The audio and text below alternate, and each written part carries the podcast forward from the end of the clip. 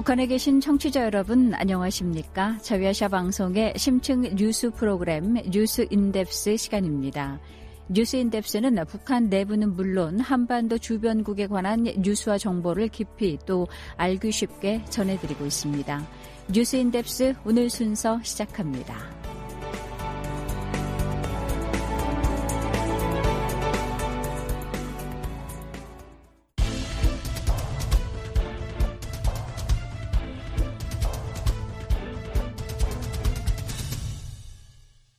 북한 뉴스를 깊이 있게 전해드리는 심층 보도 시간입니다. 오는 15일 김일성 주석 생일 태양절을 일주일도 채 남겨두지 않은 가운데 북중 사이에는 물품을 실은 화물 열차가 분주히 오가고 도시마다 축하 행사를 준비 중이지만 평양과 지방 간 행사 열기가 뚜렷한 차이를 보이는 것으로 나타났습니다. 또 단둥을 비롯한 중국 내 접경 도시에서는 코로나 방역 조치로 오는 15일 김일성 주석 생일 태양절을 일주일도 채 남겨두지 않은 가운데 북중 사이에는 물품을 실은 화물 열차가 분주히 오가고 도시마다 축하 행사를 준비 중이지만 평양과 지방 간 행사 열기가 뚜렷한 차이를 보이는 것으로 나타났습니다. 또 단둥을 비롯한 중국 내 접경 도시에서는 코로나 방역 조치로 태양절 행사 여부가 불투명한 것으로 전해졌습니다. 북한은 태양절 110주년과 동시에 김정은 집권 10주년을 맞아 대규모 군사 퍼레이드, 고강도 도발 등으로 체제 선정과 내부 결속 극대화를 노리고 있지만 어려운 경제 상황 속에 북한 주민의 민심은 악화하는 분위기입니다. 태양절을 앞둔 북중 국경과 내부 상황을 노정민 기자가 살펴봤습니다.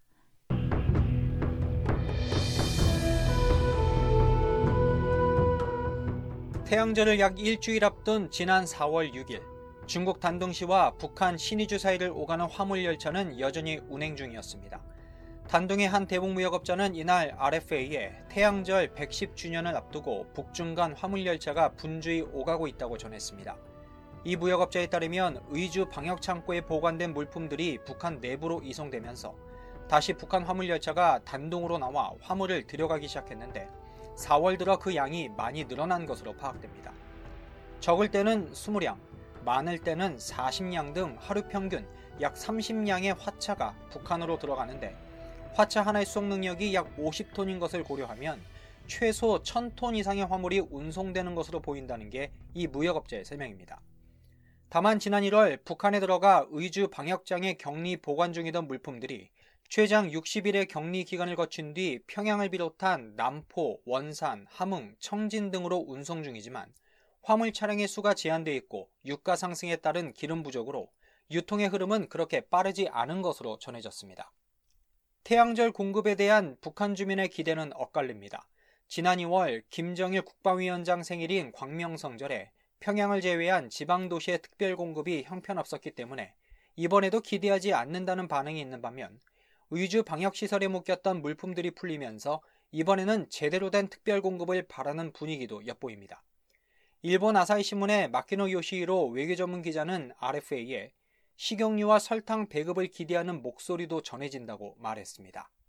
그 2월에 북중 국견지대가 일시적으로 개방됐기 때문에 대한절에 맞아서 선물이 그 여러 가지 일반 사람들한테 그 나누지 않을까라는 그런 기대하는 소문입니다.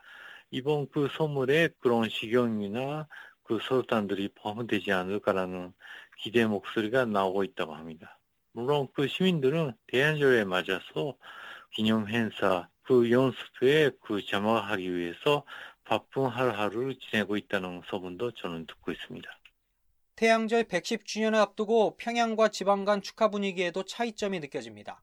평양에서는 대규모 열병식을 비롯해 각종 축하 행사 준비로 분주하지만 지방 도시에서는 농사 준비와 장사 등으로 태양절에 대한 관심이 크게 떨어진 모습입니다. 이시마루지로 일본 아시아 프레스 오사카 사무소 대표는 RFA에 북한의 지방 도시에서도 여러 가지 다양한 태양절 행사를 준비하겠지만 정작 주민들은 농촌 동원과 먹고 사는 문제로 여유가 없다고 말했습니다. 사람들 관심으로 말하면 그런 행사는 계속 해온 거고 그것보다 지, 진짜 지금 먹고 사는 문제가 제일 관심사 있기 때문에 네. 재군에서 한번 물어봐도 그런 것보다는 역시 어, 물가라든지 이번에 좀 농촌 동원이라든지 음. 아니면 배급 문제라든지 그런 거에 관심이 많아서 그러는지 대답이 아직까지도 없어요. 중국 쪽에서는 코로나 상황 탓에 태양절 축하 행사가 차질을 빚을 전망입니다. 현재 단둥과 가까운 심양과 대련의 공항이 봉쇄되고 주민들의 생활에 큰 제약을 받는 데다 단둥에서도 사우나, 노래방, 이발소 등의 영업 중단과 함께 사람이 많이 모이는 집회가 금지될 만큼 강력한 코로나 방역 정책이 펼쳐지고 있습니다. 또 단둥의 북한 영사부에서 현지 주재원들을 대상으로 각종 교양 사업이나 총화가 어려운 상황에서 태양절 행사를 성대하게 치르기는 쉽지 않을 것이란 관측이 나오고 있습니다. 김일성 주석이 다닌 학교로 알려진 중국 길림성의 육문중학교에서는 매년 북경의 북한 대사관과 심양의 총영사관이 주관해 성대한 태양절 행사를 개최했는데 올해도 작년에 이어 코로나 방역 조치에 따라 행사 자체가 열리기 어려울 것이란 전망도 나왔습니다. 육문중학교가 있는 길림시를 비롯해 동북 삼성 지역의 모든 공항이 폐쇄됐고 고속버스와 열차 등 교통수단 운행이 금지된 상황에서 육문중학교 태양절 행사는 이미 물 건너간 게 아니냐는 분위기입니다. 다만 안경수 한국통일의료연구센터장은 RFA에 이번 태양절을 맞아 평양에서 평양종합병원을 비롯한 현대화 건물 공개, 코로나 극복 선언 등으로 김정은 정권의 업적을 선전하며 축하 분위기를 극대화할 것으로 내다봤습니다. 평양종합병원 같이 좀 굵직한 것들도 이렇게 좀 소개를 하지 않을까. 소위 코로나 승리의 조선민주주의인민공화국 코로나 승리의 대축전 같은 걸 한번 열려고 했을 것 같아요. 인민들이 막 다 춤추고 이런 거 있잖아요. 마스크 벗고 예, 우리는 코로나를 뭐 자기 말 마따나 한 명도 그 확진자가 없이 치적을 좀 하고 싶다. 그런 걸 한번 크게 했을 것 같아요. 하려고 했을 것 같아요. 2022년 시작하면서. 벤자민 카체프 실버스타인 미국 스팀슨 센터 객원연구원은 RFA에 올해 태양절도 평양 중심의 축제가 될 가능성이 큰 가운데 김 총비서로부터 아직도 견뎌내야 할 고난이 많다는 메시지가 계속되기 때문에 비정상적으로 성대하거나 호화롭지는 않을 것으로 관측했습니다.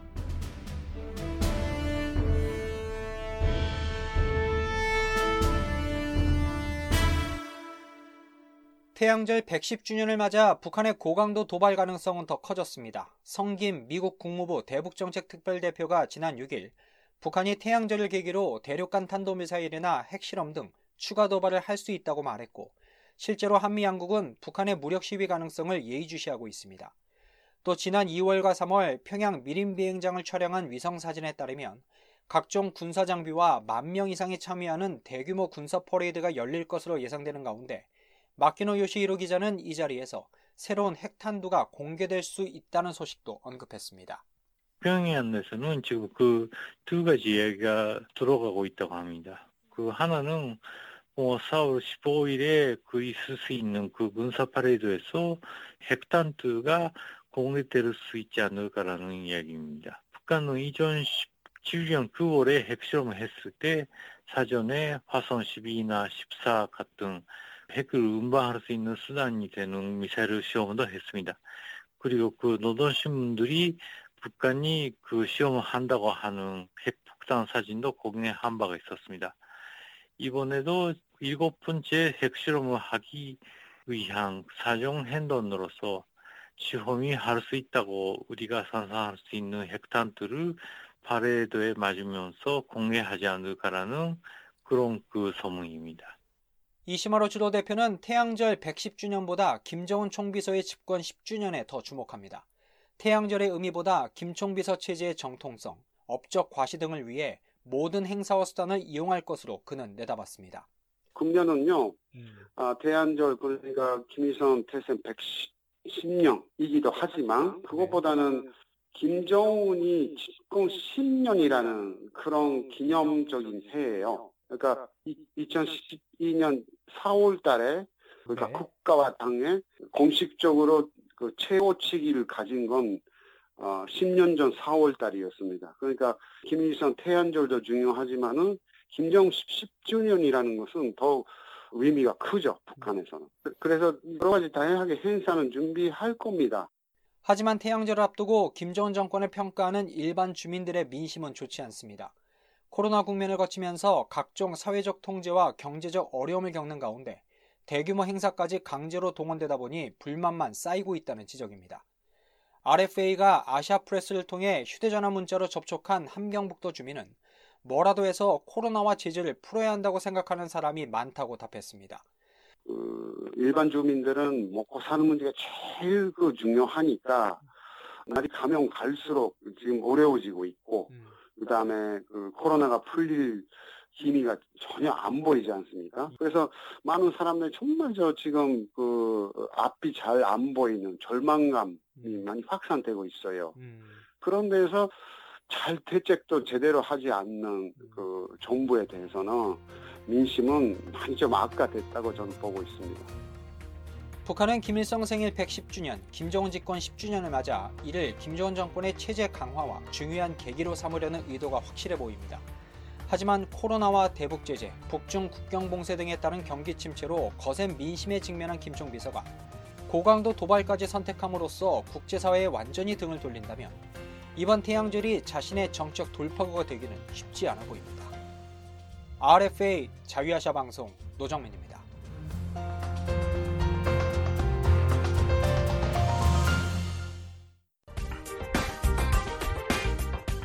여러분께서는 RFA 자유아시아 방송의 뉴스 인덱스 듣고 계십니다.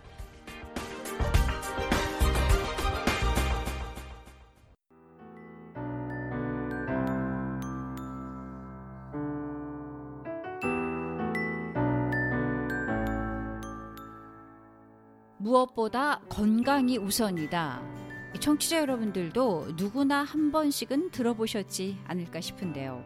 특히 최근에는 코로나19의 전 세계적인 확산으로 주민들의 건강을 지키기 위한 보건 의료 체계의 중요성에 더 관심이 쏠리고 있습니다. RFA 자유아시아 방송이 북한 의료 전문가인 안경수 한국통일의료연구센터장과 함께 기획한 북한 보건 의료 해부 북한 보건과 의료 체계의 정확한 실상을 파악해 보고 주민들의 건강한 삶을 보장하기 위한 방안도 함께 모색해 봅니다. 진행의 천소람 기자입니다.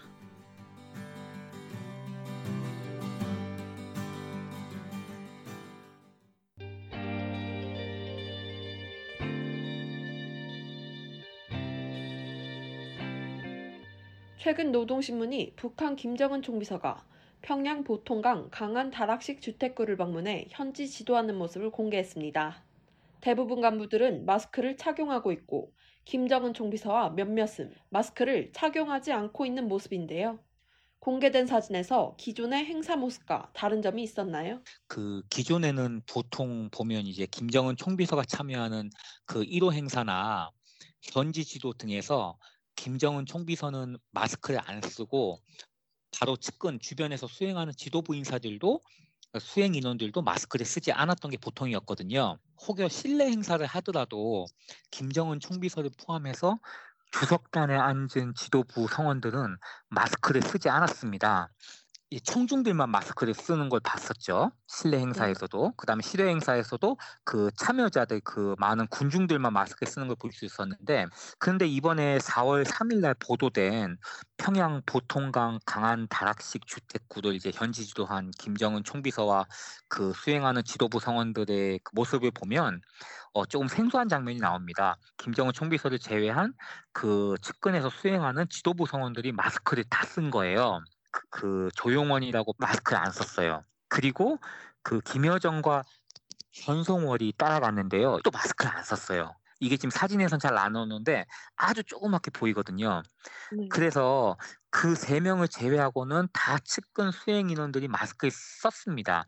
갑자기 측근 수행 인사들이 썼다는 점입니다. 북한 당국은 최근 도 인민병원을 새로 건설한다고 발표했는데요. 어떤 의도로 보시는지요? 북한 당국에서 그 도인민병원을 새로 건설하자고 이렇게 그 보도가 나왔어 제가 좀 유심히 봤습니다. 구체적으로는 강원도, 평안남도, 양강도 인민병원을 새로 건설하겠다 이런 보도인데요. 요 책임 일꾼들이 그 직접 여러 곳을 다니면서 병원 부지를 확정하고 있다 이렇게 얘기가 나와요. 강원도 같은 데서는 그 각 단위들 기업들이 이제 그 직장들이 합심해서 병원 그 설계를 완성하기 위한 사업을 하고 있고 평안남도와 양강도에서는 그 병원 건설 준비가 활기차게 전개되고 있다. 이런 멘트가 나오거든요. 하지만 2021년에 함경남도 도인민병원을 그러니까 현대화해서 새롭게 개원했어요. 지금 요런 멘트 보도 멘트만 보면 새롭게 그 부지를 선정해서 설계를 새롭게 해서 이렇게 신축을 하는 그런 뉘앙스로 저는 받아들이고 있습니다. 그래서 이거는 한 1년이나 1년 반, 2년 안에 요거는 결과가 나올 거거든요. 지금 이렇게 보도 낸거 보면 이미 음. 착수가 된 거예요. 예, 아, 아무튼 도인민병원을 제 네. 생각에는 신축할 것 같은데 아, 근데 솔직히 모르겠어요. 발표는 했지만 여러 가지 과제가 남아 있다는 말씀이시군요. 평양 종합병원이나 이런 데 중앙급 병원은 이렇게 돈주들이 좀 달라붙어 갖고 좀 이렇게 돈을 보태고 자재들을 좀다 해와 갖고 건설이 잘 되거든요. 네. 근데 이 도이민병원을 그렇게 지어도 최소한 5, 6층으로는 지어야 되거든요. 많은 돈이 필요한데 이 돈을 어떻게 자체적으로 또 다 그 주변 그 도에 있는 돈주들이나 이렇게 또 사업하는 사람들 다 꼬실 건지 그건 좀 궁금해요. 아, 과제가 남아 있고 또 위성 사진도 분석해야 되거든요. 네, 반면 평양 종합병원의 경우 세계적 수준으로 건설되고 있다는 언급만 있었지 아직 완공 소식은 들리지 않고 있습니다. 평양 종합병원도 아직 완공하지 않은 상태에서 또 다른 병원 건립을 추진하고 있군요. 북한 당국이 이렇게 병원 건립을 서두르는 배경은 무엇일까요? 어, 일단은 전제를 해야 될 것이 평양 종합병원은 북한의 중앙급 병원입니다. 도인민병원은 북한의 도급 병원입니다. 그래서 이 중앙급과 도급이라는 그 수준 인프라 등도 당연히 다르고요. 운영 메커니즘 자체도 많이 다릅니다.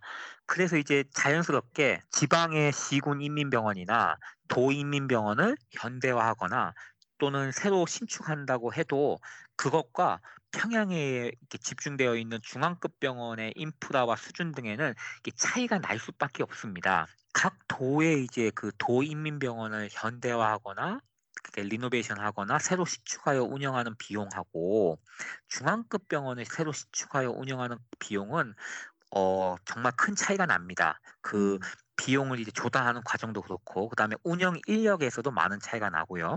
그렇기 때문에 요 평양 종합병원은 개원을 준비하기까지가 과정이 상대적으로 어, 더 길 수밖에 없어요. 그 다음에 음. 철저한 준비를 할 수밖에 없고. 최근 평양 종합병원을 언급하는 보도가 몇몇 있었는데요. 평양 종합병원이 세계적 수준에서 건설되고 있다. 이렇게 한번 언급을 해줘요. 김정은 총비서가 이렇게 어떤 얘기를 하냐 하면 우리 당 수건 사업이 평양 종합병원 건설이다.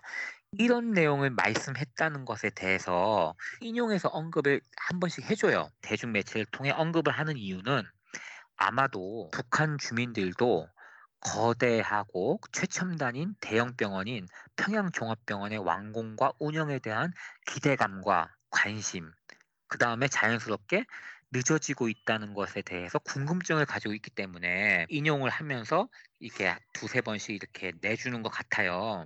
북한 당국에서도 이 평양 종합병원 건설이 조금 늦어지고 있다는 거는 인정을 당연히 하는 것 같고요. 그 뭐야 운영에 안 들어가고 있으니까 늦어지니까 평양 주민들하고 전국적으로 입소문이 나니까 궁금한 거예요. 그러니까 그런 거에 대해서 조금 이렇게 언급을 해주는 것, 그 충족을 시켜주는 것 같고 최근에 이제 북한의 그런 의료 공, 기구 공장들하고 전자 의료 기구 공장들에 대한 보도와 소개들이 많이 나오고 있거든요. 대요 평양 종합병원에 들어가야 되니까 그것도 염두를 해서 그 소개를 좀 시켜주는 것 같아요.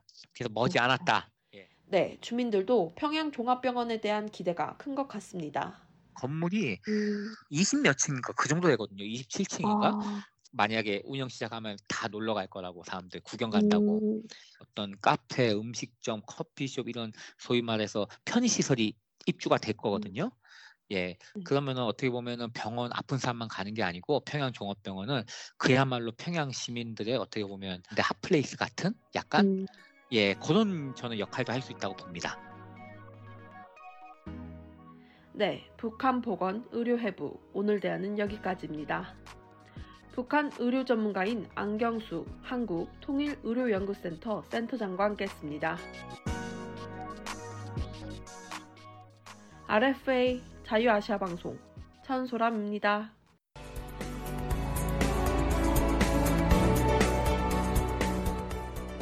네, RF의 심층 뉴스 프로그램 뉴스 인덱스 오늘 준비한 소식은 여기까지입니다. 다음 시간에 새로운 소식으로 찾아뵙겠습니다.